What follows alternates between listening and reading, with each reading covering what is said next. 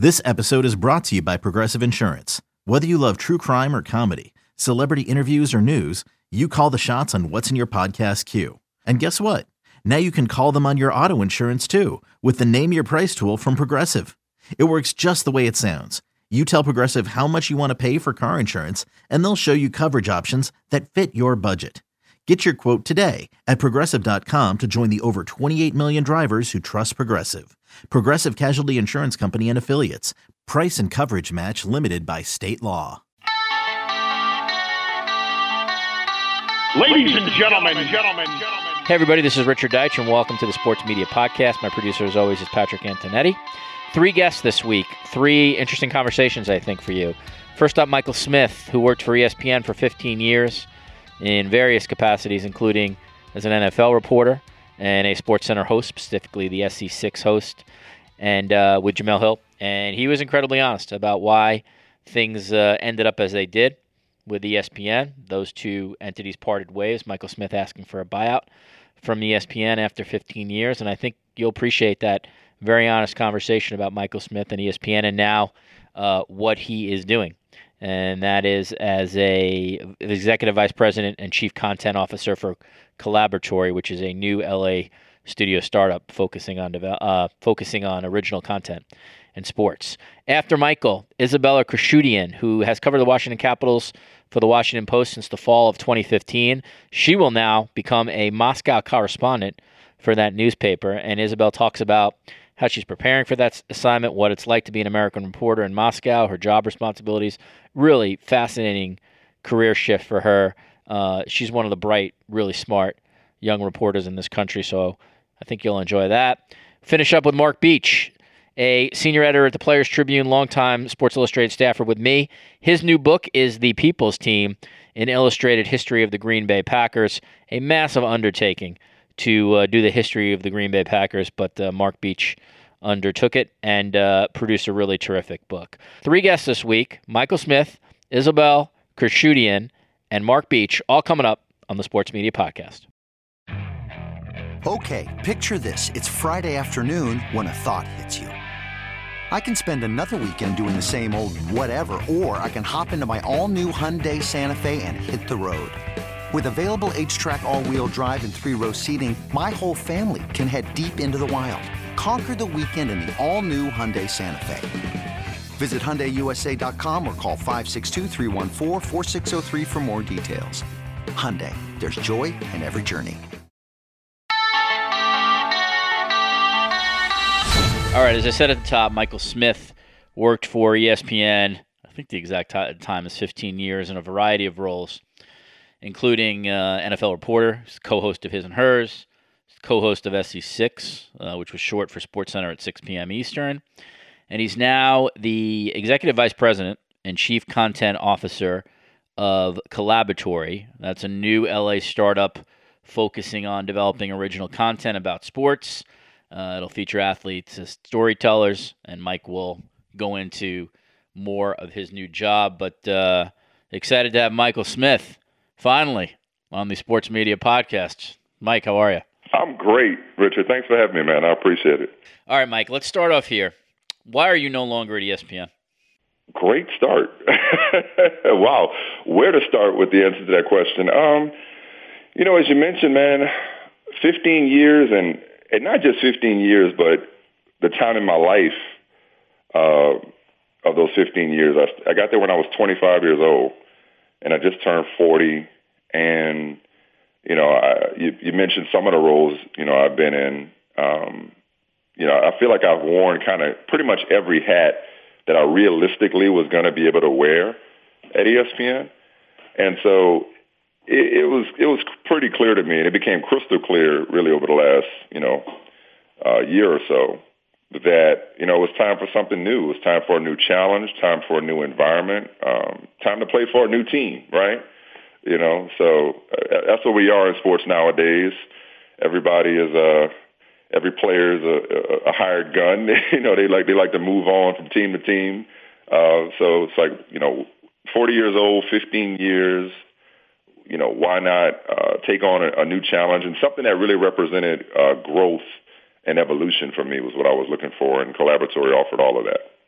All right, Mike. I'm gonna I'm gonna get to some specifics, and obviously, I'm someone who did a lot of reporting on SC6 and the retooling and retooling and retooling of that show.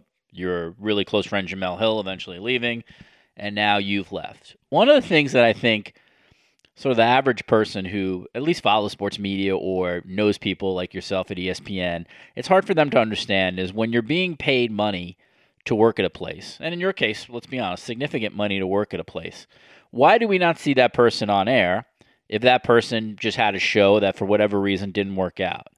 So I want to start I want I want to start with why in the last year and a half when you are under contract at ESPN did basically I not see you at all on ESPN? How how does that happen? A talented guy getting paid money by a company not being used by that company. Well, I really do appreciate the uh, the sentiment, and you know, I I can't speak for them, but I'll say for me, the the opportunities that were available to me post Sports Center were both limited and limiting. And that's no disrespect to, to anybody else at the company, but for me and where I am in my career and where I wanted to go, where I thought I should be headed in my career, and what given what I've done in said career, um, the opportunities that were available to me just didn't appeal to me in terms of what I wanted to be doing. I just didn't feel like that's where I needed to go. I felt like in many respects it represented a step back, and I wasn't I wasn't down for that. Put simply. Um, also, too, even but even if I'd have done some of those things under the under the guise of just remaining active, just keep my face out there, if you will. Um, I kind of I've been there, done that. Like we talked about, I, I, it's like what do I gain from doing the same thing I've been doing for the last 15 years, or in some cases, things that I did 15 years ago? Like, what do I gain from that? And so, for me, it was so it was, it was limited, limiting in terms of growth potential, but also limited in number, quite honestly.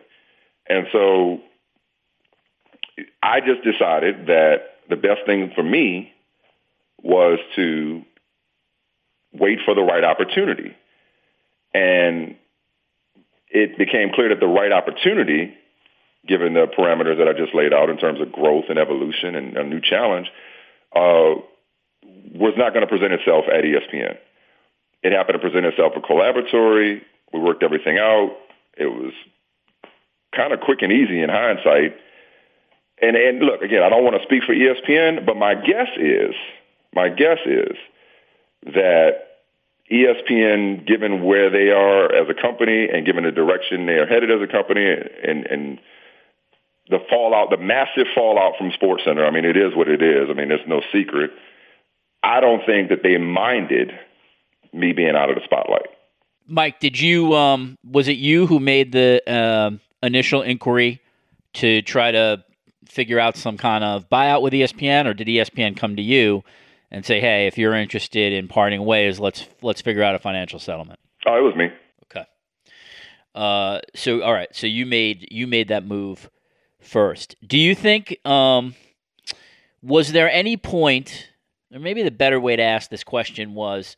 Um, I'm sorry. Could, did I did I did I answer your question? You, no, you did. no, no, no. That was that was pretty oh, okay. much a, that was pretty much a sort of a direct yes or no question it gets to the point, Mike, that was could this relationship have been salvaged at all? Was there any point in? I don't think so. Okay, all right. So no point after SC six so. was done was this gonna were you going to be recalibrated into some new position at ESPN?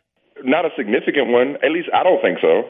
Not a significant one. And again, I you know it's the weird thing about being in limbo, and the reason somebody's in limbo, and that, that's that's what it felt like I was in. Limbo has been called purgatory, whatever you want to call it it's like you're kind of left to your own understanding of the situation. So, Richard, to be honest with you, I'm doing my best to be fair uh, because, again, um, there are things that I could have done, but I I just didn't feel like that it was it was a good look for me to do them. You know, uh, I, I just wasn't interested in doing those things. So it wasn't like they said, "Hey, you will pay you." go sit on the bench. But I guess if I was to continue with a sports analogy, it was more like, hey, you've been a franchise quarterback, you've been a starting quarterback, you've been a star quarterback, some may say. Now we're going to kind of like make you a training camp arm. No, I okay. yeah, no, I oh. listen. I understand that, and what seems clear is because you obviously have uh, a very good relationship with Eric Rydholm, who does the highly questionables, the around the horns, shows like yep. that. But you had done that before. I mean, that's a tra- that's a path that you had traveled a decade or a little under a decade earlier. So I totally understand creatively the notion of returning to that seems like no creative growth to me. And that's and, and that's and thank you. And that's and that's no in any way. Like I have more respect for Eric Rydholm than anybody. I have more respect for Tony Reali, Bomani Jones, and Dan Le Batard than any talent at that I, that, I, that I've ever worked with. And those guys were great to me, uh, both uh, prior to this last stretch and during this last stretch, especially.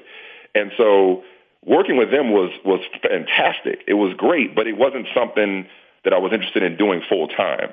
So to go back to the original uh, last question, which was could it have been salvaged? Like, look, what, I took a just could kind of go chronologically. At the end of Sports Center, I took a little bit of a hiatus, a little bit of a, a break. I just needed to like gather my thoughts, catch my breath.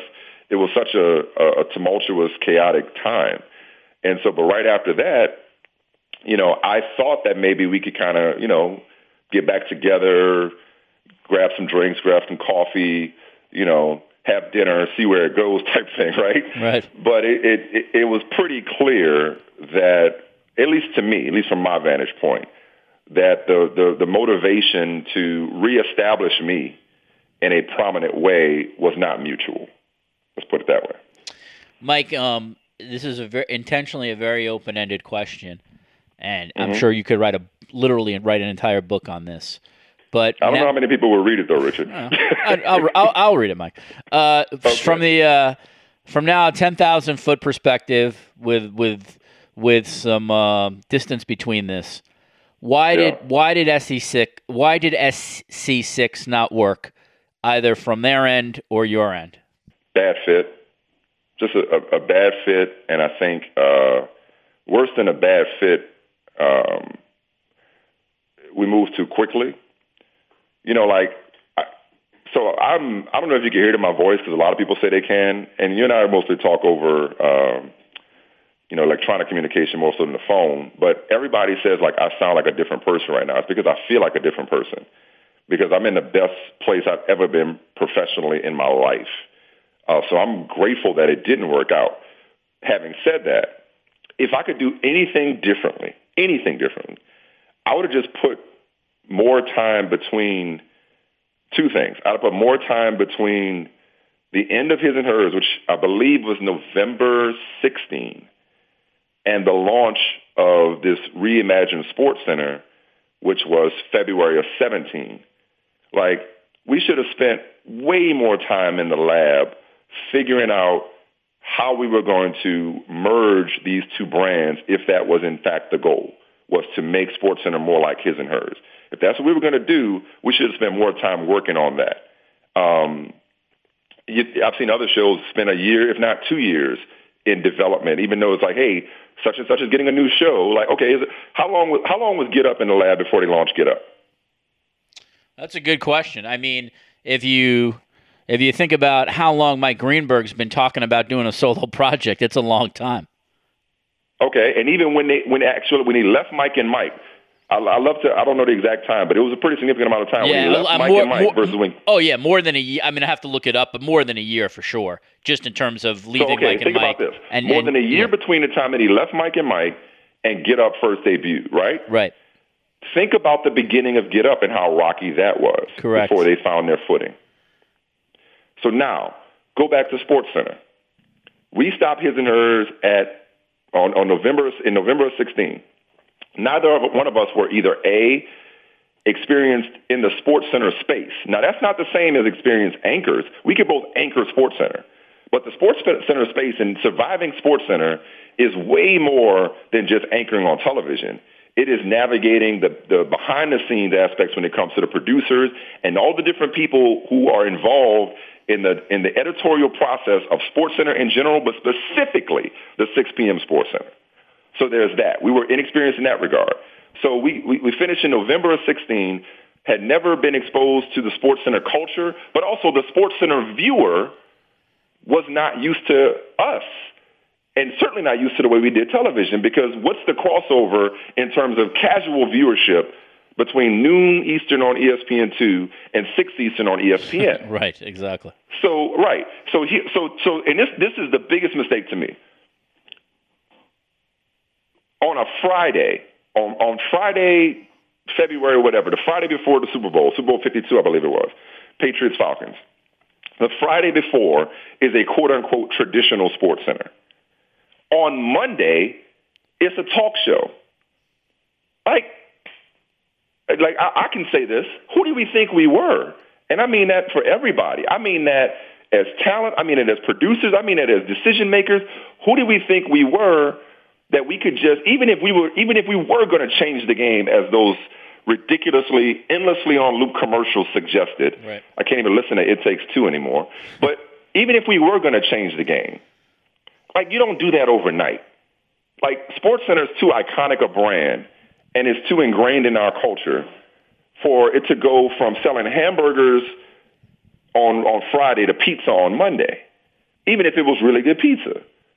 So I really wish we would have kind of like eased the viewer into what we were trying to do. Maybe like a segment at a time, a day at a time. Just help them get used to us before just saying, hey, it's a new sheriff in town and his name is Reggie Hammond. You know, we're doing things differently around here. Like that's a hard sell on SportsCenter in particular. I mean, it's a hard sell for a new show and nowadays especially. People love to just, you know, destroy everything new. It was an overhyped reimagining of an iconic brand. So in other words, what I'm saying is we were not in that regard set up to succeed. So that's the major reason why I think it didn't work. We could go, like you said, I, I could write a book about it that nobody would read. We can go step by step. But for me, I just feel like if we could hit the reset button and take our time, get to know these new producers who were not familiar with producing us, get us used to navigating uh, a political landscape in terms of the inner office politics and and and the, and the, the you know who the cooks in the kitchen as it relates to sports center get us used to navigating that but also just maybe we could have like hosted sports center once a week like guest hosted once a week or something like that hmm. once a month even i don't know something to where we had some kind of reps on in that space both for our sake and for the sake of the viewer i really believe that if that happens things go a lot differently maybe I'm being naive, which you know I've, I've been guilty of before. But like I said, though, Richard, like it didn't work, but I'm glad it didn't because it had to happen that way in order for me to get to this place in my career. Well, first off, I appreciate the 48 hours reference. I believe that's the first time that's happened on this podcast, so thank you for that. That's what I'm here for. Yeah. I'm here for your references. I man. appreciate that.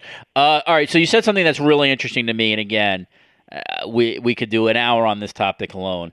But one of the things that they don't teach you when you're talent at ESPN, of course, is how to navigate the politics of ESPN. They can teach you how to look in front of a camera, they can teach you reporting, ask a better question. But that's something that I think you got to pretty much develop and navigate on your own, probably with the help of your agent. And if you have a big time agent, that obviously helps. So, Mike, if I can interject, I would ahead. say that to, if, if I could just interject on that point real quick, yeah. that probably is really what separates the long-term successful people from the people who necessarily don't last or don't make it big, so to speak, because there are a lot of talented people that come through there. I think the difference is how you manage up and manage sideways or even manage down as the case may be as you just laid out. So can you in terms of your uh, you and Jemele's um, experience, especially when you had to start doing the sports center, what were the politics like for you? How political was it, and how did you?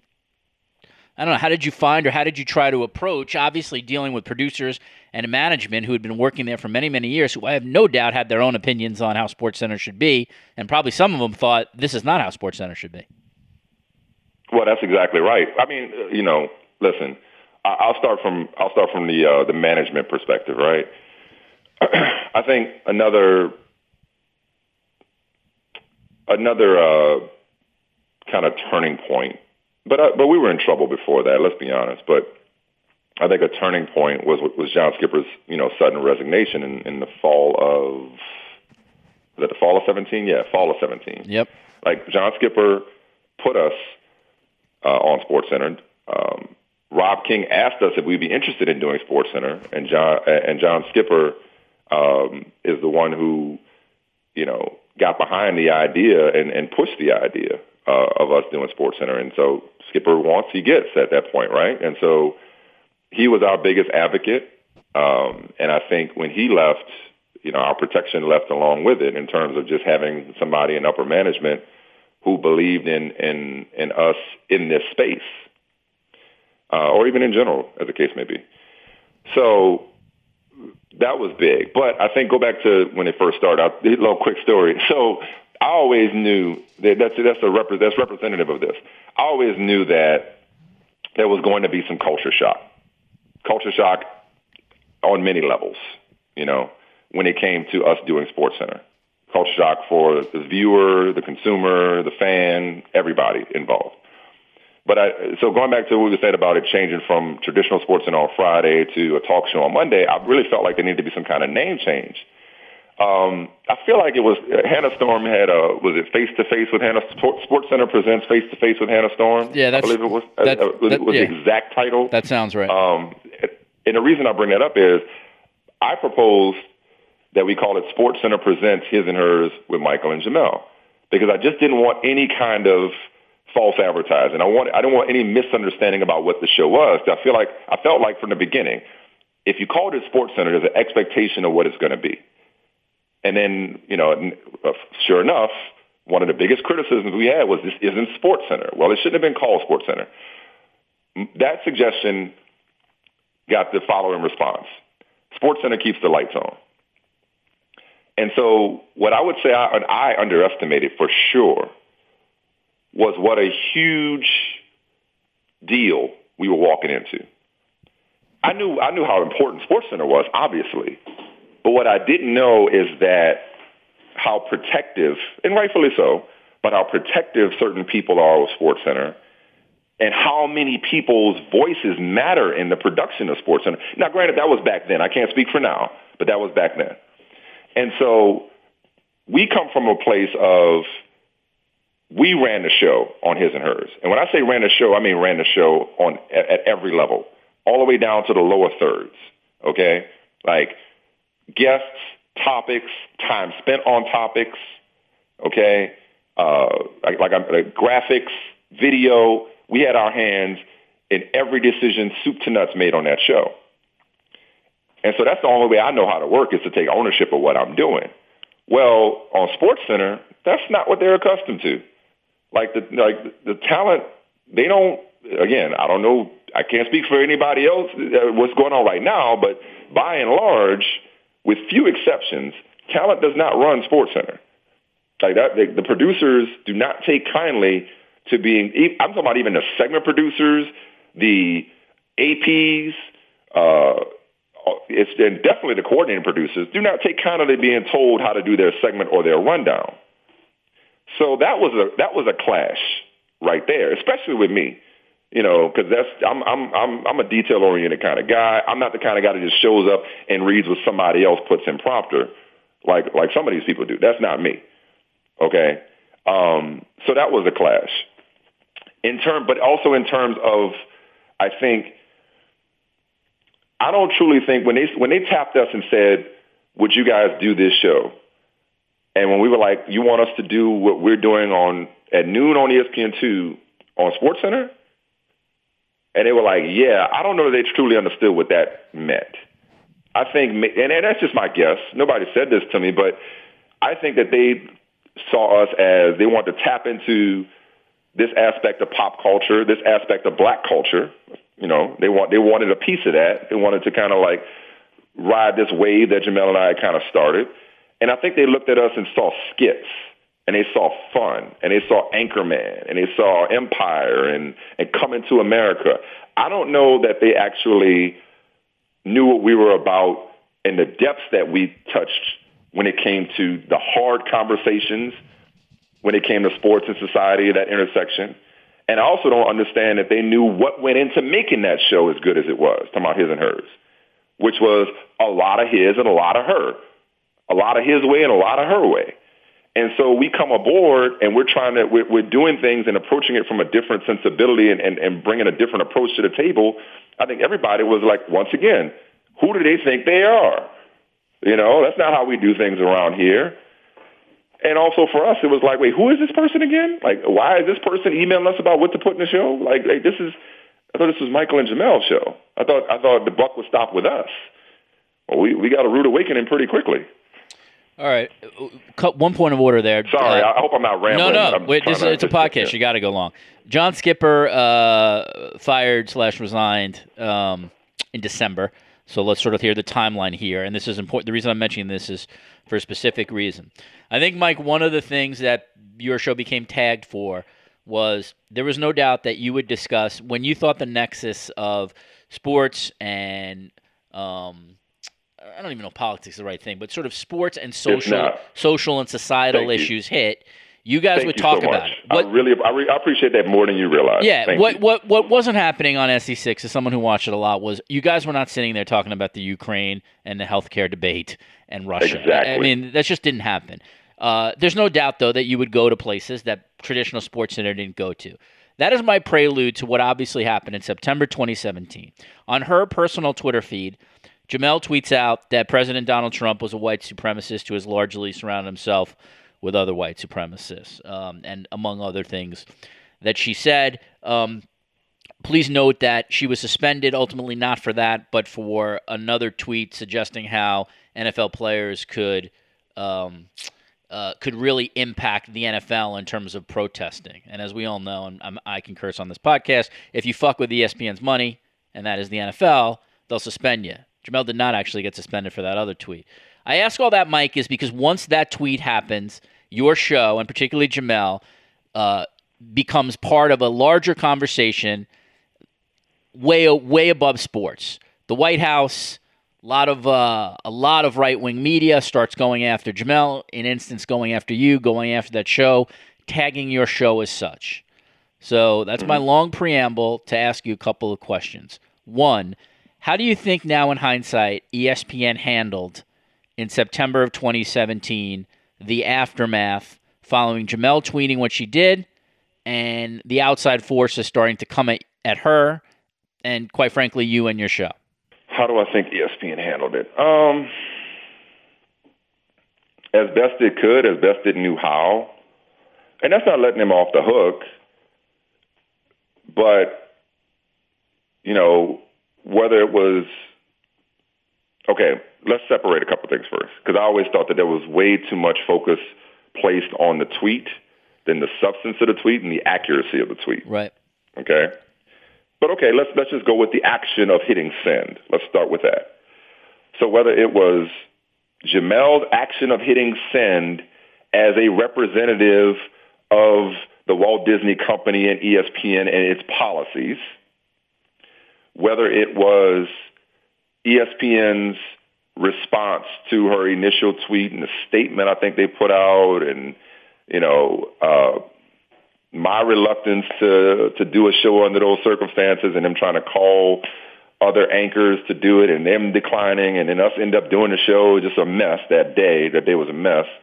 Um, to eventually suspending her for a subsequent set of tweets. Um, to and I'm, I'm, I'm taking this even farther than your question, Richard. That's, to that's okay. To yeah, to my my personal reaction and the way I handled everything going to shit. I, I, I'm recapping all that to say, like this is a, this is an unprecedented set of circumstances. Okay, like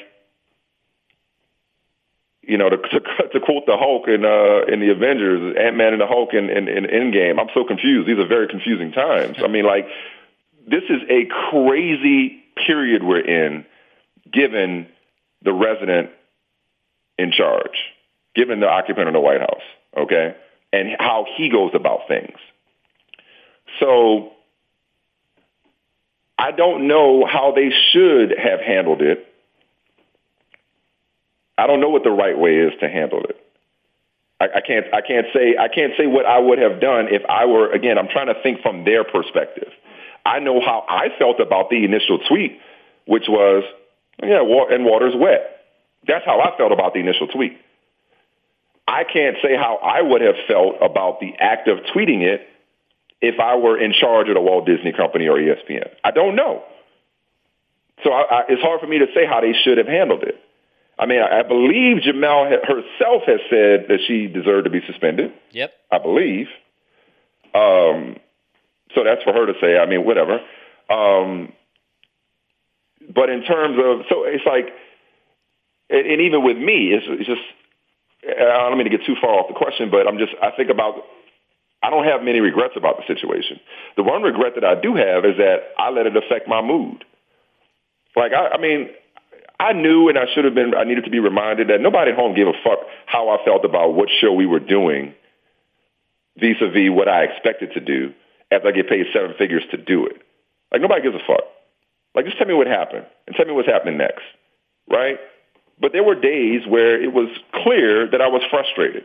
So that's a regret that I have. So when I think about like how do I feel about when, when the question is how do I feel about how ESPN handled it, this this viewpoint that I have, this perspective that I have, this this this this view I have of everything now that I'm in such a better place gives me, you know, again, I'm I'm, in, I'm, I'm a quoting machine right now. So now I'm gonna go to Eddie Vedder. I see things clearer now that ESPN's in my rearview mirror, and I could also see that I could have handled it better on the back end in some respects. Whether I was entitled or, or, or it was okay for me to be frustrated or not, there are things I could have done better. So how did they handle the initial situation? Like, look, man, Sarah Sanders is calling for her firing. You know, Donald Trump's tweeting about it. Like, look, the truth of the matter is a lot of people are afraid of Donald Trump's tweets for whatever reason. You know, um, that's why I'm talented. I mean, well, I'm, I'm running a company now, or helping to run a company now, but I'm talented, and I'm not in charge of making those decisions. And I'm, and I'm again, I'm not letting them off the hook, but I'm being fair in that this was an unprecedented situation that none of us knew how to handle. Right. Like, I, I'm not playing the world's smallest violin, but I, when Jemele was, was suspended for those two weeks, and I was, I, I, I have said before that I co-hosted the show with the biggest elephant in the room in television history. I'll take the Pepsi challenge any day, of, any day of the week with that shit. Like the president had tweeted about my co-host, with whom I was inextricably linked and there was this big gap. There was this big void during the show. Like there was an empty chair next to me. I think they might have pulled a chair off the set. So it's like, how do how do I handle that? How do how do how am I supposed to handle that?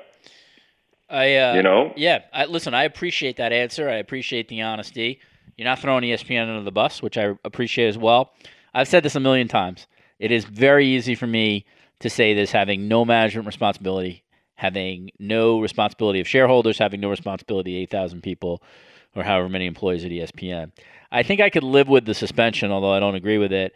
What always frustrated me, frustrated me about ESPN was what I thought was a cowardly response in that they didn't say Jemele Hill is our employee. No one is going to dictate. No one is going to dictate what we do with our employees. We'll handle this internally, as opposed to what I thought the message was out there where they were letting external pressure dictate ultimately what they were going to do. But that gets into, Mike, as you know, a much larger conversation about the new Jimmy Pitaro era and to try to be, at least in their words, is whatever, apolitical as possible, if that can even exist in 2019, and and exactly. get get the NFL deal signed and everybody can cash the D- Disney stock options and have their second house on the Connecticut shore. Again, I, I'm very, very, very easy for me to say that as someone with no management responsibility. So I'm not trying to be a hypocrite here. I, I don't want that decision, and maybe my decision would be different if I was in management, but I'm not. Anyway, moving on from Yeah. that. Lastly, um, Mike, I always think, and this will be the last one um, on this uh, Jemele topic. I feel like that tweet, sort of like there's a line, and there's a line that changes with SC6, and that. Um, I'm sorry, there's a line of what? I feel like that after that went down in September of 2017, um, the show ultimately ended, you know, a couple months later. But I feel like that was that there was no coming back from that, and ultimately, I think ES there. I, I don't know this, but it, it it felt like there was a plan in place to sort of change things up, and that SC6 was not going to be long for this earth. Do you find that that you're saying after that tweet? No, I think that was that was in motion before that. you would tweet. think it was in motion before that? Okay, all right. So that answers that. Oh so that, yeah. I mean, the, the tweet the tweet is kind of, is a, is a obviously a, a, a flashpoint, you know, and uh and that, I think that just kind of accelerated that process that you're talking about. I think long before that, which goes back to what I laid out earlier. Um, there just wasn't there just there was a disconnect between us and the old guard, like you, like you said, the people who thought Sports Center should be done a certain way internally, and there was a disconnect between us and the traditional Sports Center viewer. Also, keep in mind the demographic of the audience we're inheriting from PTI. Okay. Yep. So, you know, it, it there were attempts, not attempts, there were steps being taken prior to the tweet, especially once uh, John uh, put Norby Williamson in charge. There were steps to be being taken um, to kind of, you know, make Sports Center would it, you know, more closer to what we've come to know about Sports Center, um, just in terms of just the approach of the show. But but the tweet is kind of like, okay, you know, this is, yeah, this this isn't going to work. and again, you can say, well, Twitter is not television, you know, uh, which you would think that people would be sophisticated enough to separate one's personal Twitter account from the approach on television. But it's it, it's clear to me, and it became clear over time that people were incapable, by and large, people were incapable of separating a tweet from uh, the personality of a show. Yep. Because as you, uh, thankfully, it's good to know that there are people out there that know, and, and the people who say otherwise, I'm convinced, never watch the show. They just like to pile on. But the people who say, oh, you know, your undoing was you didn't stick to sports or, or you talk too much politics. We talked about Colin Kaepernick less than every other show on the network. Yeah, it's it's. it's I'm saying Colin Kaepernick because that was the dominant right. quote unquote air quote political storyline in sports was the anthem, the protest during the national anthem. We talked about it less. You know how I know how we talked about it less than everybody else?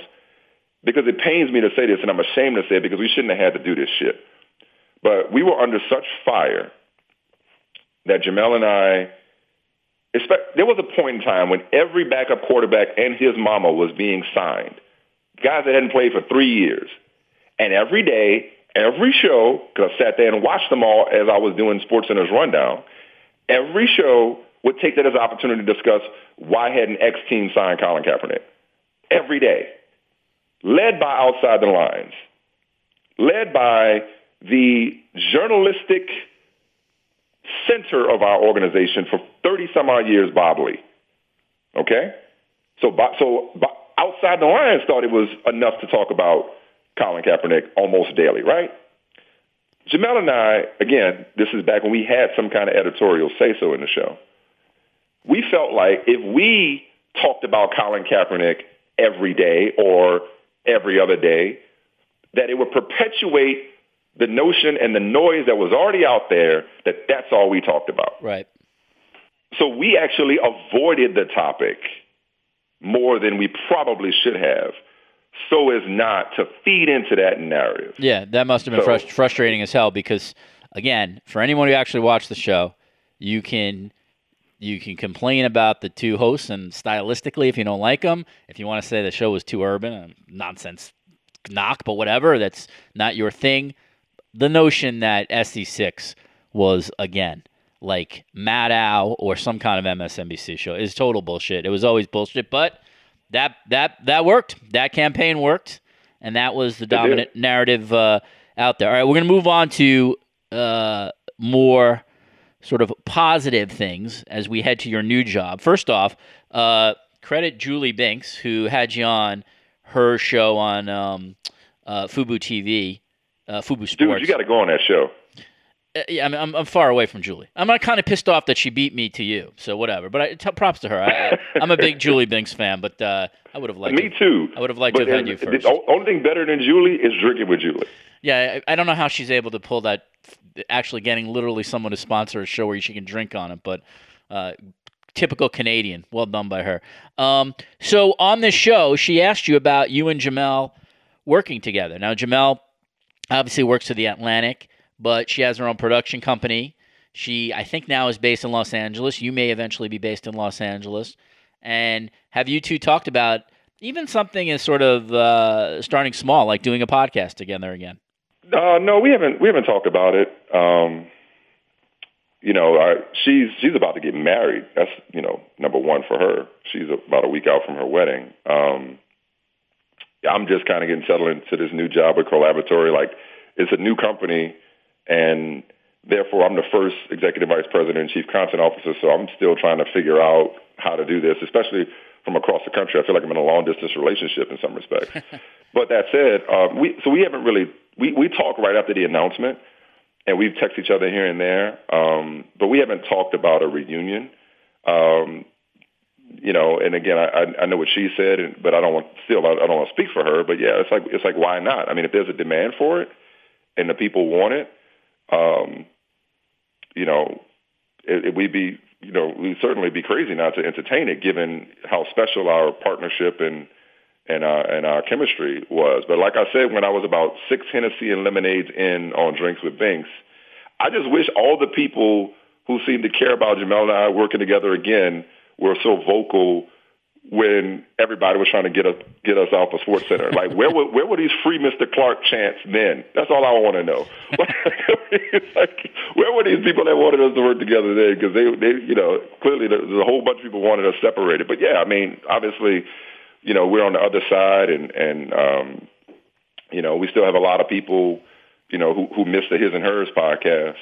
Um, but she certainly got no shortage of things on her plate you know, same here. So it's it's a conversation I'm sure we'll have at some point, but it but it won't be an awkward conversation. I could tell you that much. I mean, like everything else with us, it'll it'll come naturally.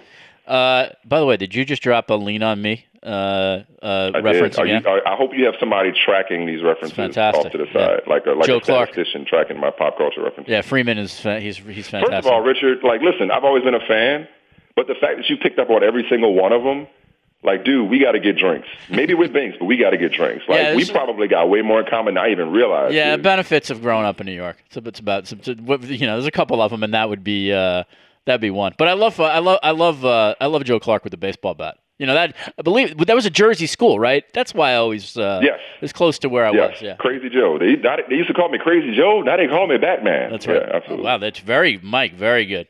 Your your your your uh, your references from like uh, on this podcast from like 87 to 93 is top notch right now. yeah, right. Um, all right, let's finish up with this. So, you're, yeah, I mean, this is a big job. Vice Executive Vice President, Chief Content Officer of Collaboratory. I read um, about it in Variety. It sounds very exciting. Hollywood startup. One of your um, partners is Jaymee Messler, who was um, the top boss at the Players Tribune. There's a couple other people there, obviously, with significant um, uh, business experience. What um, can you just give me a sense of of uh, or really not me, but give the listeners a sense of you know ideally what is collabor what is collaboratory and what kind of projects do you hope come out of here? Yeah, I mean, I think uh, you know what's in the name. I mean, collaboratory.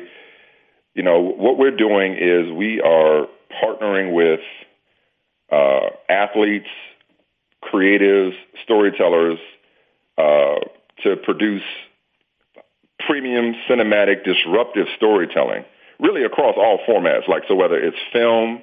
And that you mentioned some of the heavyweights we have in, in our front office, so to speak.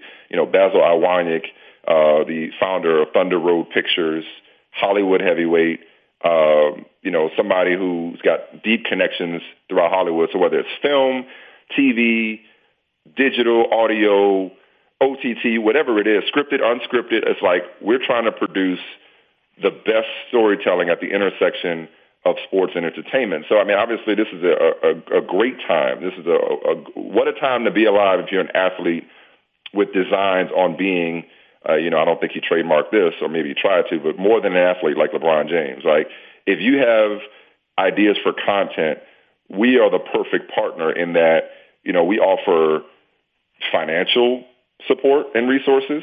We offer infrastructure. We offer guidance. Uh, we offer networking opportunities, training for athletes, as the case may be. Um, basically, any kind of if you have an if you have an idea as an athlete, or again, not just an athlete, but any kind of storyteller or creator, if you have an idea in sports, we are the place with whom you want to partner. Um, there's just this gap that we're trying to close uh, between athletes looking to produce and develop stories and the actual development and distribution of those stories. And so it's it's a, it's a business model. It's a it's a first of its kind studio uh, and, and content incubator. Um, that just a lot, and, that, and not just athletes. I keep saying athletes too, but it's teams, it's leagues, it's brands, um, and, and any, anything necessary to take a, a, an idea or a concept from inception to distribution, we can fill in, uh, you know, on, on every level at every turn. That's that's the treetop elevator pitch, I guess. Mike, will you be uh, will you ultimately be based in Los Angeles? Given that um, one, I I'm sure some of your partners are there, and two, I mean, this is no genius take by me, but it would stri- strike me that a company like this either has to be in LA or New York, it has to be in a city, obviously, with media or uh, film, celebrity. Yeah, you know what no. I mean? The goal is for me if I could get my seven-year-old and my eleven-year-old on board. Uh, the goal would be to move to LA next June. Let them finish out the school year, along with my 13-year-old. Let them finish out the school year here in Connecticut and move next June. But you're absolutely right. Like I gotta be there. Like the company is based in Culver City. Um, if I weren't executive vice president and chief content officer, maybe I could do it from across the country. Or if I had more experience with this company and in this kind of position, maybe I could do it from across the country because I am close to New York and I've done some business so far, taken some meetings and that sort of thing in New York. But you know, I need to be in LA. And also too, I mean, I'm not I, I'm not I haven't hung up my microphone or hung up my IFB in the rafters or nothing like that. Like I'm still on air talent. And so you know, I'm gonna. I have several projects in development uh, with Collaboratory, and I'm also open and and, and more than available to do projects with uh, with other entities as well. Uh. Uh, now that I'm no longer with ESPN, so this is not. I'm not exclusively an executive now. This is a hybrid role, both internally and externally. So uh, I think the best place to wear both those hats is certainly going to be um, you know, in Los Angeles, given the opportunity, the on-air opportunities that exist out there as well. Michael Smith is uh, well, his resume is long. He worked for ESPN. Actually, you know what? I didn't even mention um, at the top that Michael Smith was a reporter for the Boston Globe once upon a time, where he covered the New England Patriots oh, wow. uh, at the beginning of the Brady era. I think, Mike, you were there in 2002, right? Dude, timing is everything. Yeah, that's amazing. I was there. I got there in 2001. When I got there, it was Drew Bledsoe, John Friesz, Michael Bishop, and then Tom Brady. That was the that was the Patriots depth chart when I got there in 2001. I was pretty friendly to Brady. I should have been friendlier, even friendlier. Should have offered to take him out to dinner or something. Oh my God! I, but yeah, I mean, you know that that place launched my career. Uh, also, remember around the horn starting in 02, and one of the newsrooms that they had the camera in was the Boston Globe. So that was my introduction to ESPN. Oh, wow. But, man, like, if I could say one thing, I would just say, I know we spent a lot of time, which is fine, by the way. I know we spent a lot of time going over, you know, my ESPN experience because a lot, because nobody's heard from me. And I appreciate your interest in my perspective, but nobody's even nobody's heard from me because you know obviously I was under contract and yep. you know uh, wasn't at liberty to discuss this. But I'm the thing I want to, I want to make clear is that I'm really appreciative for everything. And I mean everything. I'm appreciative that it all went to shit, and I'm appreciate I'm appreciative of how awkwardly and how uncomfortable the last year and a half has been. And the reason is one of the last things John Skipper told me before he resigned, one on one in his office, he told me that I could be the Kobe Bryant of ESPN. And he said I could spend my whole career there. And honestly, Richard, if not for the way things went down with Sports Center and me being in, you know, in limbo, purgatory, whatever you want to call it, and, and without this this realization, this crystal clear realization that I had no future there, um, I would have probably stayed there. I would have stayed there, and you know, I would have been maybe within the 50th anniversary, I'd have been on the stage next to, next to Chris Berman or something. I don't know. But I would have stayed at ESPN for much longer as opposed to now being unplugged from the matrix. And, uh, and now I am, I feel freer, more creative, more empowered than I've ever felt in my entire career. And I haven't even developed any content yet. And yet I'm in the best place that I've ever been. And so I'm, so if not for it ending you know, I'm not gonna say on bad terms because you know I don't think I left on bad terms. But if not for it ending the way it did, I'm not motivated to move on at this point in my life, and I'm not motivated to pursue an opportunity like Collaboratory, which is just a perfect fit for me. Yeah, you sound healthy, Mike, and I'm I'm very happy to hear that. And um, ESPN's an amazing place, and I think there are people who leave there and they leave bitter, and they, they it sort of it sort of ruins them in a sense creatively, and that clearly is not the case for you. So that's that's really good news. As I said, Michael Smith worked for ESPN for 15 years, variety of roles. You saw him on the NFL, co-host of His and Hers, saw him as a co-host of SC6, and on the many Eric Ride Home shows uh, from the highly uh, questionable to the part of the interruptions around the horn. Mike, I wish you nothing but the best of success at uh, Collaboratory, and uh, and I hope we can see each other in person. But I really appreciate the honesty and the time, and thanks for coming on the Sports Media Podcast. Hey Richard, this is my pleasure, man. It was long overdue. Let's uh, let's get together and trade references again real soon. Yippee see I, I want to see if I can stomp you on something. I want to see if I can say something that you don't get. You know? Yeah, I, I, I have a feeling. Uh, you know, that's my era. So I, I think I think we'll, we'll be right there. I, am looking forward to this. Michael Smith. Everyone. All right, man. Thanks a lot. I appreciate you. Before history is written, it's played. Before it's frozen in time, it's fought one shift at a time. Before it's etched in silver, it's carved in ice. What happens next will last forever. The Stanley Cup Final on ABC and ESPN Plus begins Saturday.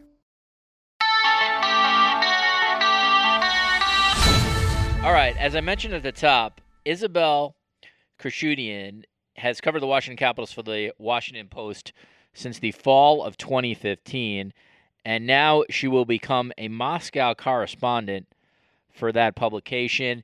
She was on this podcast before, in fact, we talked a little bit about her experience in terms of uh, filling in in the Moscow bureau for a month, and now that this now this becomes a permanent position, which I find incredibly fascinating.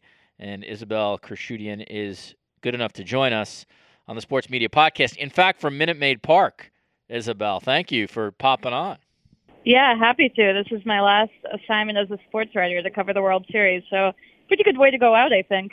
Yeah, it's a go. I'm talking to you before Game Six. We'll see if you get two assignments or uh, or one assignment. We'll know soon. All right. So first off, I mean, what an incredible uh, journey that you're about to embark on. So let's start here. Uh, as far as you understand, what will your job responsibilities be in Russia? Yeah, so I'm basically going to be the number two in that bureau. To we have a new bureau chief coming in, uh, Robyn Dixon, who was the bureau chief in Beijing for the LA Times. Um, and yeah, it'll be, you know, it's funny. Russia's so big, and um, there's so many things they're involved in. Obviously, um, I tell people it's like if someone told you go cover the United States, uh, and you'd be like, "What do you mean? Which part of the United States?" Um, but yeah, Ukraine is part of that as well. You know, kind of surrounding areas to Russia. Um, it'll be stuff that hopefully is interesting to American readers, and obviously some of that will be um, U.S.-Russia relations, which has obviously been a really big storyline in recent years. Um, some of it will be Russia's, you know, relations it, with other countries and other parts of the world. Uh, some of it will probably be a little bit more on the human interest side. Uh, so it'll be a interesting smorgasbord, I think, and I'm really, really excited. It's a dream job for me. How much you're based in Moscow? How much of the job, in terms of what you cover, are dictated by you, are dictated by your bureau chief, are dictated by the Post? Yeah, I think it's going to be a healthy mix, probably like you know any other beat. Um, you know, I when I was covering the Capitals, I feel like I picked most of the stories I was writing. In this case, because it's such a change for me, it'll probably be a little bit more, you know, editor, bureau chief, kind of, you know, giving me direction at the start, I would think. Um, but I have stuff I'm definitely going to pitch, and um, there's definitely an onus on me to obviously come up with ideas, and then the news will dictate a lot of it. You know, if um, I was over there, you know, a month ago. A lot of what I would be writing would probably be Ukraine based. Um, so I think it's going to be a mix, probably just in any other kind of reporting job. Isabelle, one of the um, you you I, I'm, I'm you spent a month in the Moscow bureau as a midwinter fill-in, and I know that there were among the pieces that you wrote were you wrote about the Me Too movement in Russia. I think you if I remember right, I think you did something on the Alex Ovechkin Museum. You did a lot of um, traditional news, but also off-beaten stuff. And so I think you got a slice of, at least for a little bit, of what the job will entail. What I'm curious about is could you give people who are listening just a sense of what is it like to be an American reporter in Moscow, or just maybe even sort of the larger, what's it like to be a reporter from a Western country in Moscow? Yeah, it's it's an interesting one because I think um, you know I was definitely a little I don't know if paranoid is the right word, but I was definitely on guard. I would say, you know, when people ask like, "Oh, where are you from?" You know, what are you doing here? Um, what's your job? Um, I never lied about it, but I was definitely just uh, maybe a little bit more cautious with how much information I was giving up. Um, and I don't know if I needed to be or not, but uh, that's just I felt like a little more kind of insecure about everything or what the perception of me was going to be. As far as getting, you know, sources to talk, uh, you mentioned the Me Too story, getting uh, people to open up when you're a Western outlet. I think it's a little bit harder, but um, I, you know, people were willing to talk and um, they knew what the Washington Post was, and you know, they were happy to. I think they were willing to open up to me. I helped them a Russian speaker. Um, that's a big part of it. Uh, but yeah, I you know I remember even being on a train going to Saransk, which is um, you know a city that was going to host World Cup games that summer. And you know, someone asked me on the train like, "Why are you coming to Saransk?" And I, you know, not wanting to get into the whole thing of being I'm a reporter, I do this or anything. I just said, oh, I'm visiting family here. Um, and I think in the states, I probably wouldn't have said that. I would have just been like, oh, I'm reporting on a story. I'm a journalist.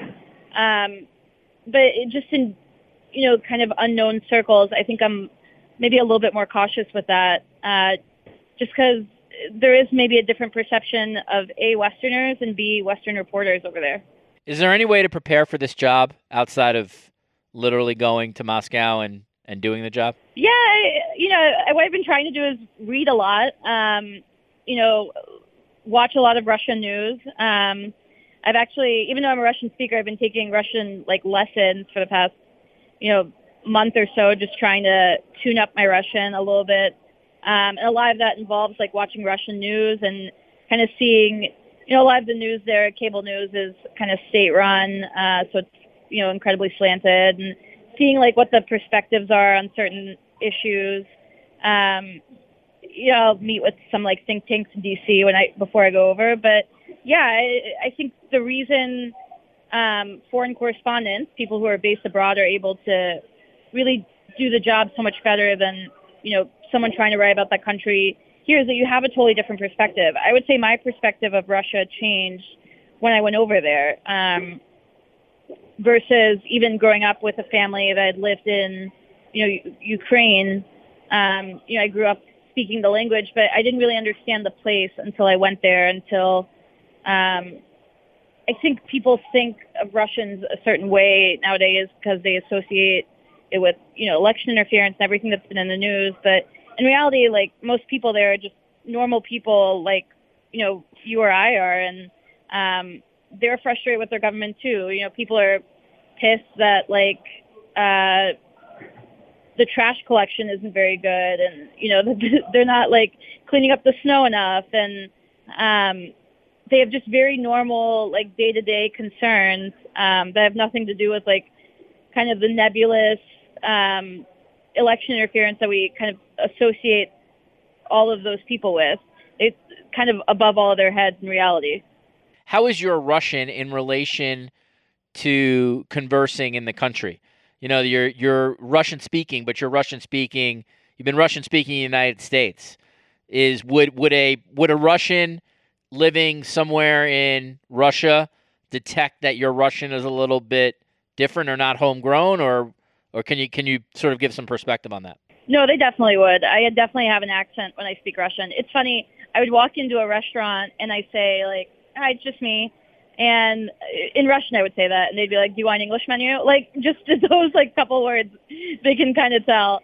Um, I don't think they know it's an American accent right away. Um, they just know that it's a little off in some ways.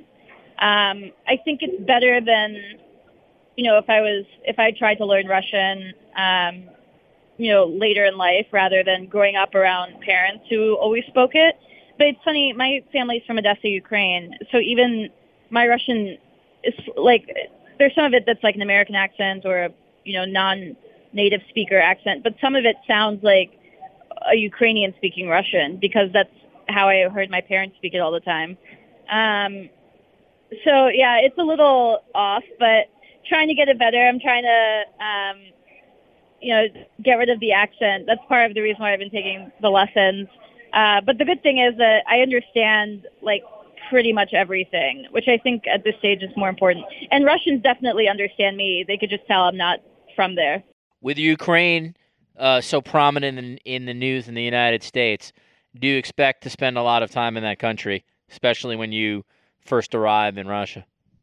Yeah, I don't know. Um, it, the thing is, you know, by the time I get there, it'll be mid-December, and I think, you know, the news cycle just switches so fast. I don't know um, if how big of a story it'll still be at that point. Um, probably still pretty big. I'll probably get there more now than I would have, you know, had all this not happened. Um, but you know, it's it's gonna be a balance too between who goes. Do I go? Um, does Robyn, our bureau chief, go?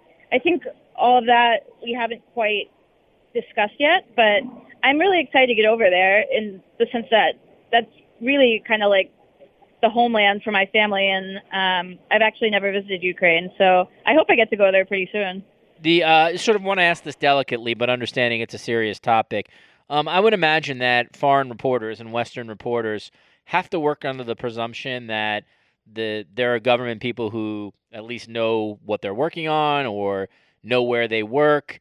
Is that you know? I imagine it could lead. I have a great respect for what you're doing, but I imagine it could lead to a little bit of paranoia. Um, have you begun to either think about that or talk to security people and what? from your understanding, is the reality in that world for a Western reporter? Yeah, I I think there's definitely you have to be aware that you're probably being monitored to some extent. I I think you know, especially with how you treat information if you're working on something, um, especially if you're working on something that uh, is critical of Russia.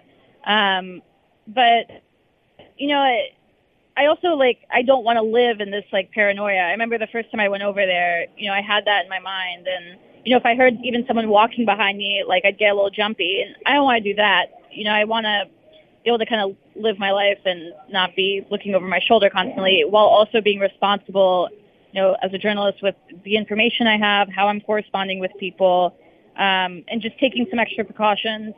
Uh, the Post has me doing hostile environment training, which is going to be pretty cool um, soon. So maybe I'll get some tips from that. Um, and you know, I've asked for some like additional like maybe cybersecurity like training as far as you know how to be like really careful if I should be using you know certain encrypted apps or um, whatever. But I've basically told all my friends like, hey, from here on out, like we are going to have to be a lot more careful with kind of how we correspond and what we talk about when we do.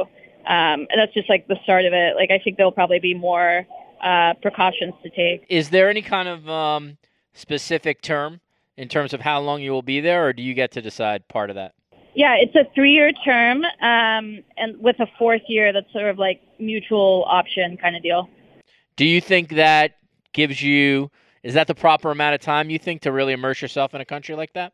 Yeah, I think so. Um, you know, I remember even the month I did there, it was like incredibly fast and not remotely enough time. But even after, like towards the end of that month, I started to feel like I, you know, had a much better feel for the place and some of I had like better ideas towards the end than I did at the beginning because um, you do get so immersed in it so quickly and you get to know people. Um, and that leads to kind of knowing more about what's going on rather than trying to kind of figure out things from afar. Um, but you know, I think about my time on the Caps. Like I did four years on the Caps beat, and I felt like by the end, like I was ready. You know, maybe for a change or a new challenge or whatever. Um, and I think the reason they do kind of foreign correspondencies in similar terms is that you know you don't want to get stale. You want to kind of bring in someone who has fresh eyes because it keeps sort of the coverage fresh too. Let's finish up with the Caps, Isabelle. What um, you know during your time there? Obviously, they won a Stanley Cup. They were always, I think, an interesting team. You obviously had one of the great players in the history of the league in Alex Ovechkin. What was that organization like in terms of access, in terms of uh, storytelling abilities, and maybe you know even in terms of what you can take from covering that beat to your upcoming job in Russia? Yeah, I think it was you know pretty good access wise. I you know had a lot of fun for four years. I I think the things I take away from it were that you know I didn't really know hardly anything about hockey when I went into it, um, and it really challenged me to a lean on you know my skills as a reporter, building sources, asking questions to kind of dig deeper and make up for maybe my lack of institutional knowledge. Um, and I think it helped in some ways that I had, you know, those fresh eyes and was able to kind of, you know, attack stories that were um, maybe traditional hockey people like weren't really thinking in that way because, you know, they'd grown up around the sport. Um, and the other thing is that, you know, when you cover something for 82 games, um, it's a lot of the same stuff. It's pretty cyclical. You know, I wrote about the power play like five times a year or whatever. Um, so I think you have to find ways to kind of come up with new things, come up with fresh things on a story that can be repetitive. Um, and I think, you know, foreign can kind of be like that too, where it challenges you to find stories that American readers care about outside of, you know, the, you know, big news of, you know, Putin, Trump, yes, but, um, you know, is there a story to be told about why, you know, Russia has the third highest rate of uh, HIV growth right now, or you know, just trying to kind of find things that are a little bit different to keep your coverage varied um, and not a lot of the same. Um, so I think that's helpful. But yeah, I I'm lucky that I got to cover the Caps at probably the most interesting time in that franchise's history. Um, the players were, I think, really cooperative. Um, as far as access goes, you know, Nick Backstrom letting me come to his hometown and, um, you know, hang out with him for a couple hours and, you know, he, him opening up to me after they won the cup and the Stanley Cup was coming uh, to Sweden. Um, same with Ovechkin. Um, I went to Russia for that month, but then I also went back uh, when he had the cup there, and you know he was really open about letting us see kind of how he was celebrating that in his hometown. Um, so yeah, I it was great, and I think those skills are going to translate. Uh, but we'll see. This the reason I wanted something like this was that you know I I think of something Liz Clarke said. Um, we did a panel at the University of Maryland um, for awesome um, Association of Women in Sports Media, and she mentioned how she wants like the fear uh, when she's reporting that she wants to be kind of afraid that she's to mess up or that the stakes are high or whatever. And I think this definitely brings that. And there's also just this fear of like I could absolutely end up failing at this. Um, and I, I think that's really a, kind of a good thing in my case that uh, it's really going to challenge me and I'm kind of enjoying that feeling of being unsure and being afraid of, you know, how it's going to go. Uh, in uh, uh, I'm trying to think if it was July or whatever, but Chelsea Janes was a guest on this podcast discussing her move from covering the Nationals at the Washington Post to the Kamala Harris campaign. You are now moving from the Capitals beat to being a Moscow correspondent. I mean, are we months away from Candace Buckner heading to Spain to cover uh, Europe? Is that the will that be the trend now, Isabelle? That everyone who has a beat at the Post will eventually be moving on to the glamorous news side of the business? Yeah, I don't know. I, I think what I would say is that the Post is unique and special in that if you have, you know, a dream to do that, they're open to it. They don't box or pigeonhole sports writers into just being sports writers. Um, they say, okay, you've proven to be a good reporter, and you know, we believe that if this is really what you want to do next, um, you know, you can kind of start to like position yourself to go do that. um, for me, this was a four-year kind of process of talking to foreign. Um, it was four years ago that I kind of, you know, raised my hand and said one day I'd like to do this. Um, and I was totally happy to be patient on it because I knew it wasn't going to be an easy change to make. But um, yeah, I, I think that's you know I don't know a lot of other places that would you know be cool with a 27 year old who only covered sports going to Moscow for them at this time.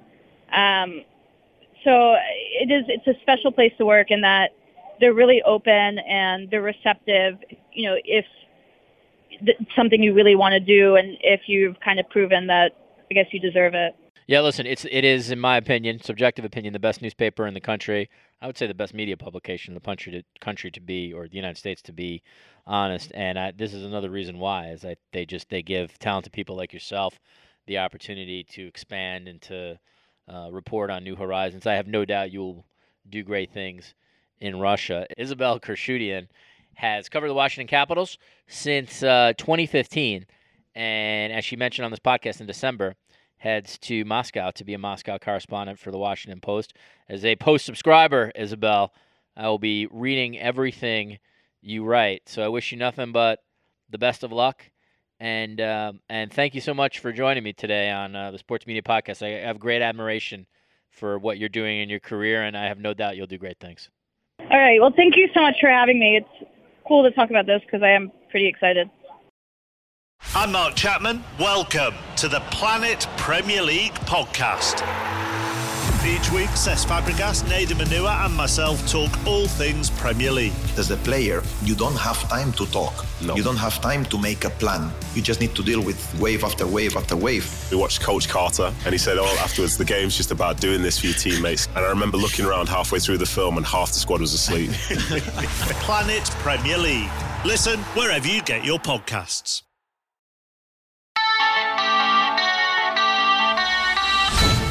All right, as I said at the top, Mark Beech spent 18 years at Sports Illustrated. Basically, I think we almost came in at the same time, if not within a year or so. Before becoming a senior editor at the Players Tribune in 2016, for the purpose of this podcast, he is here for his new book, The People's Team An Illustrated History of the Green Bay Packers. Mark Beech, one of my favorite colleagues ever at Sports Illustrated, kind enough to join me on the Sports Media Podcast. Mark, you are literally talking to me from Wisconsin, right? You're in the heart of uh, Packer country. That's right. I flew in. Uh, I flew in last night. I'm in Milwaukee, and I head up to Green Bay today. I'll be, I'll be at the Brown County Library uh, tonight. Um, you know, one night only, a big show. All right. So I, I, I happen to know you're, you're a longtime Packers fan. This sort of was the team that you followed as a young person. But it's one yep. thing to be, you know, interested in a team as an observer. It's another thing to go about the research and the production of a book on the Green Bay Packers history. So let's sort of start at the beginning. Um, how did you decide on this project? Why did you decide to do this project? Well, like you said, I'd, I'd followed the Packers for years, and you know when when I got to SI and, and started covering sports professionally, I had to drop this veneer of, of, of this curtain of of impartiality, and so I I had to take a more of a clinical approach to it, but I, I've you know certainly remained interested in, and uh, have followed them fairly closely um, all my life or most of my life. Um, so when I saw their 100th birthday was coming up, they turned 100 in, on August 11th. They played their 100th season last year. This was their 100th birthday just in August. Um, I thought that was, you know, I thought, gee, somebody should really do a book on the 100-year history of the Packers. There's no other team like them, you know, publicly owned, small town, um, and then I, as I looked, I, I saw that there was really no good history of them out there. That hadn't been, I think the last pretty good one was written in 1946 or so by Arch Ward, who was a, the sports editor at the Chicago Tribune, famous, you know, created the baseball All-Star Game and, and uh, the All-American Football Conference, and and uh, tremendously influential guy in sports in the first half of the 20th century. But but he was he had done the last sort of good history of the Packers, but even that had a lot of mistakes. Um, and so as I started to research it, um, I thought that this, you know, the story of the team deserved a, you know, I tried not to write this as a fan. I tried to write this as a, as a journalist who's covering seriously the, the progression of this franchise uh, through the years. You know, the average lifespan of a company in the S&P 500 in the 20s was like 65 years, and today it's only 15. The Packers have been around for 100, and I thought they and their fans deserved sort of a, a really serious, sober, um, you know, and, and epic treatment of their history, which it, I think it certainly is. So one of the things that, like, in thinking about your book, that I, I think was a little too overwhelming for me was the amount of years that they have existed would mean to me like how on earth do you um, decide how many you know how long the book is like where did i mean the re- theoretically the research could sort of be endless. And in reading some uh, pieces on how you did this i know that you use the green bay press gazette as sort of like a primary source. So you had at least one newspaper that covered the team from its inception. Then my thought mark is that you'd have to it's I don't know if you've traveled to Green Bay to do the research, but but that's where I want to go next is so once you decide to commit to this project, how do you go about getting the source material on what is, you know, such a massive amount of years in terms of the um, you know, the length of this franchise? Yeah, you know, the, the amount of research I had to do was really it was surprising to me. Um, I went into it a little more naively than I than I probably should have. Um, the just getting out of the 20s, which was an incredibly eventful decade for the Packers. They won their first championship. They they sold their first stock. They almost went under like several times. Prohibition was a big deal. Um, just getting out of the 20s was was a you know took several months and took took a lot of time. Um, I went back to Green Bay uh, I think four times. Um, you know, at different times a year, I, I walked. They have a heritage trail there. They have a, a very good heritage trail that's a lot like the Freedom Trail in Boston. You walk these landmarks of Packers history, uh, which I thought was a tremendously interesting, you know, parallel to like, you know, Boston is, is a it's a geopolitical or national import, and, and in Green Bay, it's it's just as profound in some ways. Um, you know, I, I visited the Brown County Library. You know, worked in their in their uh, local archives collections. I did the same at the University of Wisconsin Green Bay. Talked to local history professors um, from the university. Um, tried to really get a, a full sense of of what I could do. But you know, the, the Press Gazette and and certain things being reachable via my computer in my home in, in Westchester County, New York, was was tremendously important because I couldn't. I had to. I do my day job as a, as an editor at the Players Tribune. You know that I couldn't stop that so I had to pick and choose my moments and, and go to Green Bay uh, when it made the most sense and when I could get things done. And one of those was a football weekend when Bob Harlan and Ron Wolf and a bunch of former players would be there. And some of those weekends were when nobody else was here and I could, you know, sort of have unfettered access to these these resources that, that I desperately needed. Um, so, and there, there was also a lot of phone interviews. So, you know, archives online, um, newspapers.com was huge. Um, picking and choosing my moments to come to Green Bay and and personal interviews was was those were those are the three sort of legs of my stool in terms of my research. Mark, in terms of personal interviews, um, who did you find to be the most useful or the most valuable in terms of the people you either talk to by phone or face to face? Well, uh, you know, for the modern Packers, I, Ron Wolf and, and Bob Harlan uh, were invaluable. Bob Harlan was a team president who hired Ron Wolf to be his general manager and those two literally turned the Packers around. And, and the Packers are still successful today after what they began, you know, about 30 years ago now. Um, those guys were great. And, and Bob Harlan, an old PR guy, he worked in PR at the St. Louis with the St. Louis Cardinals, baseball Cardinals, had worked in Green Bay for you know since 1971 when he became the president in '89. Um, knew the organization inside and out. Bob Harlan, I asked him a, list of questions. He could have gone on for two hours. Um, I think we, we cut it short at about an hour and a half. I asked Ron Wolf the same question, football guy, you know, pretty matter of fact, 30 minutes. It was, but it was no less impactful. It was good.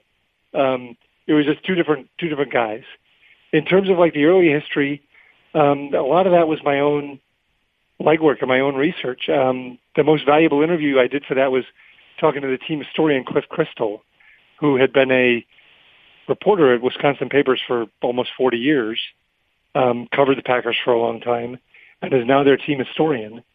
He was great, um, and he could keep me pointed in the right direction. And he was able to, you know, um, you know, whenever I was lost or whenever I needed help, uh, Cliff was was always there. He and the Packers you know, this was not an authorized history, but he and the Packers were never um, they never refused a, a, a, plea for help. That's good to know. Bob Harlan, by the way, just for point of reference, the father of Kevin Harlan, one of the uh, great That's right. Uh, That's right. broadcasters that now work today. Um, one of the things that's really fascinating to me about the Packers, and I think part of that fascination is because I lived in Buffalo for a while, is just how intrinsic they are to the culture of the city, to the mood. I think to the mood of the city is very fair. You know, in Buffalo, the Bills, even when the Bills lose, they're almost more like religion than anything else, and I feel probably the same way with the with the Packers. It, it's too big a question, I realize, but I'll ask it anyway. Can um what can you get what kind of perspective can you provide in terms of the importance of the Green Bay Packers in Wisconsin and Milwaukee? Um, the the Packers really in, in Green Bay. There's no there's no getting away from it. They, they define the town to the world, obviously, but they also define the town to itself. Um, the Fox River, which divides east from west side in Green Bay, uh, is the more important body of water if you live there than the bay itself. Um, that rivalry between the east and west sides of town gave rise to the rivalry between Green Bay East, Green Bay East and Green Bay West high schools, um, which directly gave rise to the to the Packers. Curly Lambeau was a star at Green Bay and, and knew what a big deal football was in town. You know, in 1917, two years before the Packers came into existence, the state militia was patrolling the sidelines with fixed bayonets to keep order amongst the crowds because the game between Green Bay East and Green Bay West was such a big deal. The rivalry game they played every Thanksgiving. So there's, you know, the land is involved in the Packers. The, the co-founder of the team with, with Curly Lambeau is a man named George Whitney Calhoun, who was an editor at the Green Bay Press Gazette. George Whitney Calhoun's great grandfather was Daniel Whitney, who, the son of a Minuteman and literally, literally the founder of the city of Green Bay. So the Packers go all the way back and all the way down in the lane. There's no separating them. And I could really find no analog in North American pro sports and big time North American pro sports to them. I mean, you have the Canadiens in Montreal and the, the Maple Leafs in Toronto and the Yankees in New York and the Lakers and Celtics in the NBA. And I mean, there's all these great franchises with great traditions and, and long histories. But I couldn't think of one team that really had all that in addition to they were the only publicly owned franchise in North American pro sports, and they're the, they're from the smallest town in, in North American pro sports, and really in the NFL have always been from the smallest town in North American pro sports, except for a few years in the 20s when there was a team in Pottsville, Pennsylvania. So there's there's no separating the Packers from Green Bay, and, and I talked to David Neft, the guy who wrote the Baseball Encyclopedia. Um, he he did research, uh, market research for Gannett in the 80s. Um, you know, he was he's statistician, numbers guy.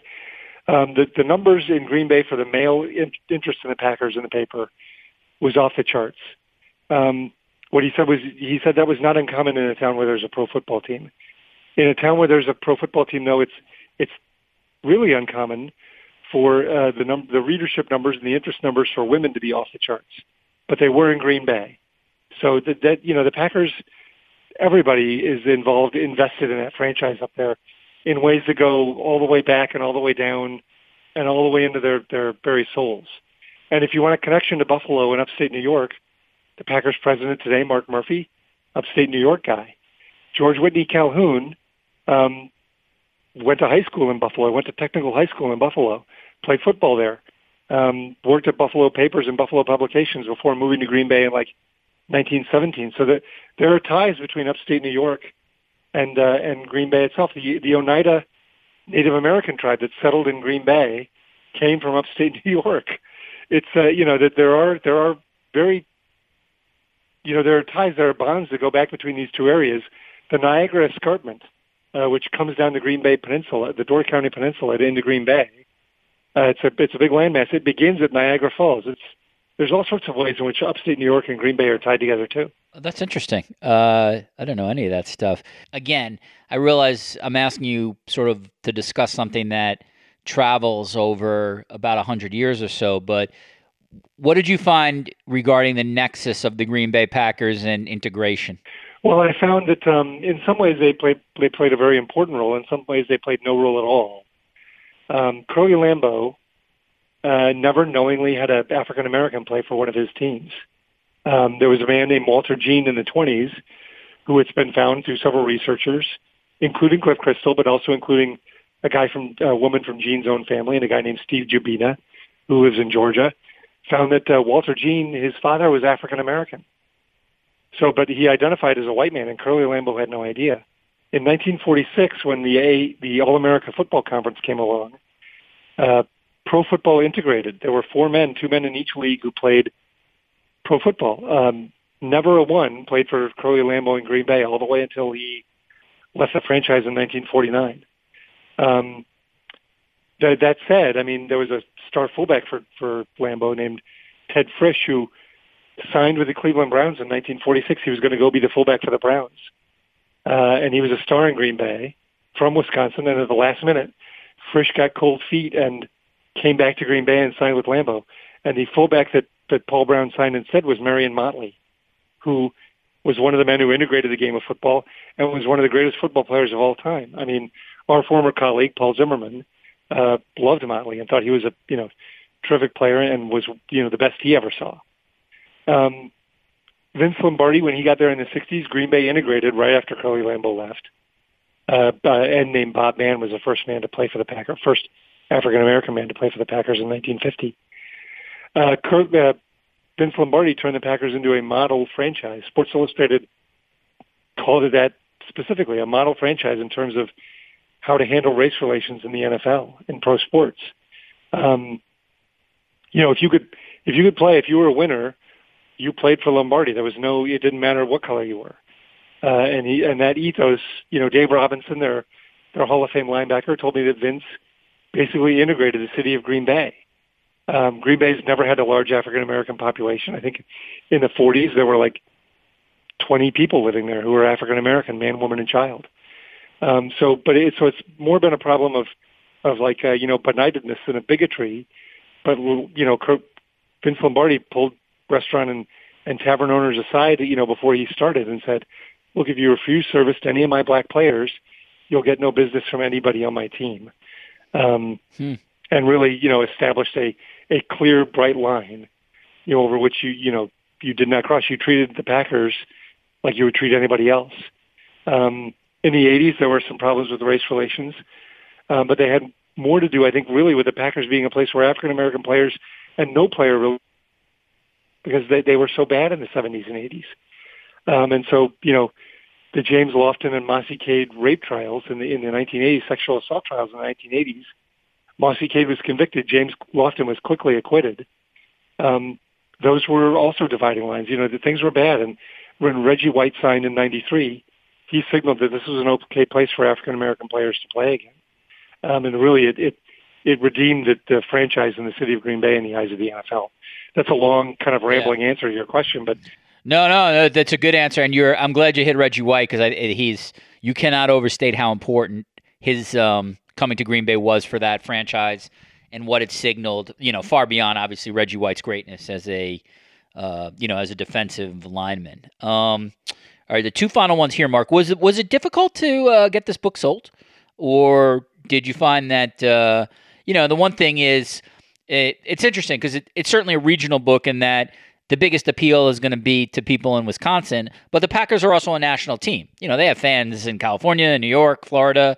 So, depending on how the publisher wants to play it or wants to invest in it, you know, you could find people interested in it away from Wisconsin. Right. I mean, I, my feeling was this was a local market for this book. Uh, you know, there's a, there's somewhat of a national. Like I just got a tweet from a guy the other day who bought a book in England. You know, that's that's awesome. Oh wow, I think that's nice. incredible. Um, but yeah, I mean, Houghton Mifflin uh, purchased it, and it didn't take too long. Um, but they've done books like this before. They did a book on the Red Sox century. That was, I think, was called Red Sox Century, and they just last year did a history of the New England Patriots, who were not even close to 100 so they had experience with these kind of books and and um, this sort of thing. And so it, you know, I wanted to go with somebody who knew what they were doing. Um, and they they had an idea for this that they wanted it to be a visually attractive book. They wanted it to be a, a picture book of ways. But I when I asked them specifically if they wanted me to do less writing because they wanted it to be more of a coffee table thing, you know, it's not a book you take on the subway. Um, they said no, they wanted the same book, and so that was really liberating for me because I really wanted to tell the story of Green Bay which, and, and the Packers, which, you know, I think there's no other story like it. So it, it was you know because the story was so good. I think that helped seal the deal. But Houghton Mifflin had some some experience with books like this before. Yeah, and I certainly know for people uh, who buy the book, it's it's really a like it's a it's a beautiful book, like in terms of just the care and quality of the the book itself. As Mark said, it's coffee table. It's not small, so it's you know it's something that can, if you're a Packers fan, that could sort of sit um, sit and be seen in your in your in your house or apartment. Mark, the best way to get this book is via Amazon, or uh, or do you have other methods to get it? Sure. I mean, uh, you know, like Amazon and then BarnesandNoble.com, Houghton Mifflin Harcourt has its own website. Uh, you can buy it in all those places, uh, wherever books are sold, really. But like, I like we were just talking about. I think you know, if you go to your local bookstore, you're gonna. This book really benefits from being held in the hand. It's just it's a big, it's a weighty book. It's got a lot to it, and I think it's a, it's just a fun book to explore. Um, and so I, you know, it certainly your local bookstore has it too. All right, we'll finish with this, Mark. Both of us worked at Sports Illustrated for nearly two decades. It's a place that meant uh, an immense a lot, an immense amount to both of us. It was essentially, uh, it wasn't my first full time job in journalism, but it was certainly, you know, I, I was certainly there and really, really young, and it was kind of amazing to work at the place that I had dreamed about as a kid, as you did. And so I, I wanted to just end this with your reflections. Like like me, you have seen Sports Illustrated sold from Time Inc. to the Meredith Corporation. Meredith Corporation then sold it to Authentic Brands Group. Authentic Brands Group has since licensed the editorial and digital product to the Maven Company, and the Maven Company over the last month laid off 30, 40 people at Sports Illustrated, many of whom we worked with for many years four of whom I had on a podcast two weeks ago to discuss it. Um, I'm not optimistic about the future of Sports Illustrated, to be blunt, but which saddens me and depresses me to no end. But um, but I did want to get your reflections as someone who worked there as basically as long as I did, and now someone who still continues to work in the industry at the Players Tribune and sort of can see at least a little bit removed what's going on at SI. Right. Well, I, I think um, you know I would I would agree with uh, just about everything you said there about in terms of your optimism and stuff, and it just makes me sad. You know, I, I got my first subscription to SI when I was ten, and I still remember the issue that showed up. It had Bill Rodgers, a marathoner, on the cover. Like I, you know, and I I read that thing religiously for the next eighteen years, and then and then worked there for eighteen years after that. Um, you know, it was a tremendously important place in my life, and and uh, you know, when I left there in 2016, you know, it's a, you know, when I was let go finally of the relentless downsizing, it was, uh, you know, it just leaves a hole that like I don't think will ever be filled. I love that place and I love those people and I always have and I always will. And I think that the people who've been doing SI for the last couple of years, in the face of tremendous odds and tremendous difficulties, have been doing a great job. Um, and I worry about I worry about I worry about the people who were laid off, of course there is life out here, but I, I mean, you you feel for anybody who, who goes through that. Uh, but I feel for the people who are still there too, because it's going to be hard. And I, I, I was not encouraged by comments I saw from the Maven. You know, people are calling uh, Maven or ABG, I think it is, for comment the day that all these things were happening at Sports Illustrated, and they're like, Sports Illustrated is doing great, ABG is doing great, and you're just like, no, that's not. I don't know. That wasn't very classy, and it wasn't very I don't know, forward thinking. And I'm, I think my optimism for SI has more to do with just the, I think a, a media company in, in this day and age, a print media company, it's just a, it's a tough, it's a tough go. Um, but I, I think that, um, I don't know that that's an ideal marriage of, of company and brand, um, to go with there. So I, I'm very sad about it. And I, you know, I, I learned so much there and I, so much of my life is tied up in that place. And, uh, you know, um, it makes me nostalgic and and uh, sad and whimsical all at the same time. But it also, uh, you know, I feel like you do. I'm just not optimistic about going, you know, going forward. It it seems like, um, and you probably know more than I do, but uh, you know, it, it doesn't seem like um, I don't know what they can do. I don't know what they can, how they can reverse this trend. I appreciate your thoughts, Mark. Uh, Mark Beech spent 18 years at Sports Illustrated in, new, in a number of positions before becoming a senior editor at the Players Tribune. His new book is The People's Team, an illustrated history of the Green Bay Packers. Check that book out on Amazon or wherever you buy books. Mark, man, I, miss, I wish you uh, nothing but the best of luck with this book and enjoy your time in uh, in Wisconsin. Uh, it's great to get out of New York and to see the rest of the world. So uh, enjoy the uh, enjoy the time there, and uh, and I'm sure our paths will cross again. Good luck with the book, and thanks for coming on today. Oh, thank you so much, Richard. It was great to be here, and you know, miss you too.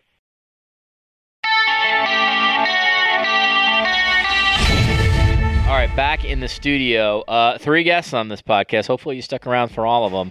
My thanks to Michael Smith, the former ESPNer, and now a uh, a big shot at uh, Collaboratory, which is a new LA studio startup. I appreciate his honesty in that conversation. My thanks to Isabelle Khurshudyan, who um, pretty fascinating career for somebody under 30 years old, covering the Caps for a number of years and now heads out to Moscow to be a Moscow correspondent for the Washington Post. And Mark Beech, who is a editor at the Players Tribune, my former colleague at Sports Illustrated, his new book, The People's Team, an illustrated history of the Green Bay Packers. If you like these kind of conversations, please uh, leave us a five star review and subscribe to the Sports Media with Richard Deitsch podcast. Prior to this episode, Sam Amick of The Athletic on an NBA preview, ESPN's Ian Darke and Taylor Twellman on their soccer chemistry. Before that, James Andrew Miller on the Nexus of ESPN in China. Uh, before that, uh, four Sports Illustrated staffers who were laid off by the Maven and how that happened and what they hope for their future. Before that, Adnan Virk, the uh, well, he's a Cadence 13 guy, not to mention a DAZN guy. You can check out all the previous episodes there. All right, as always, thank you to Patrick uh, Antonetti for his uh, work producing this podcast. Thank you to everybody at Cadence 13. This is Richard Deitsch. We'll see you again on the Sports Media Podcast.